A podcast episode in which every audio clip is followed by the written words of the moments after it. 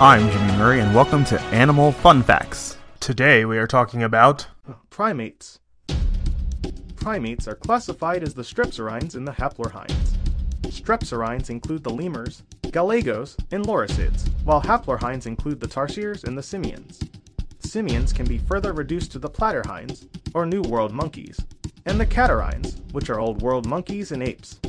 40 million years ago, simians from Africa migrated to South America presumably by drifting on debris, which gave rise to the five families of New World monkeys. The remaining simians diverged into apes and Old World monkeys approximately 25 million years ago.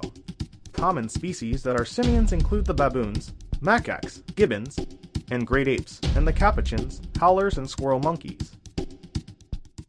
Don't forget to tell your parents to send us their suggestions and yours to at the Jimmy Murray on Twitter.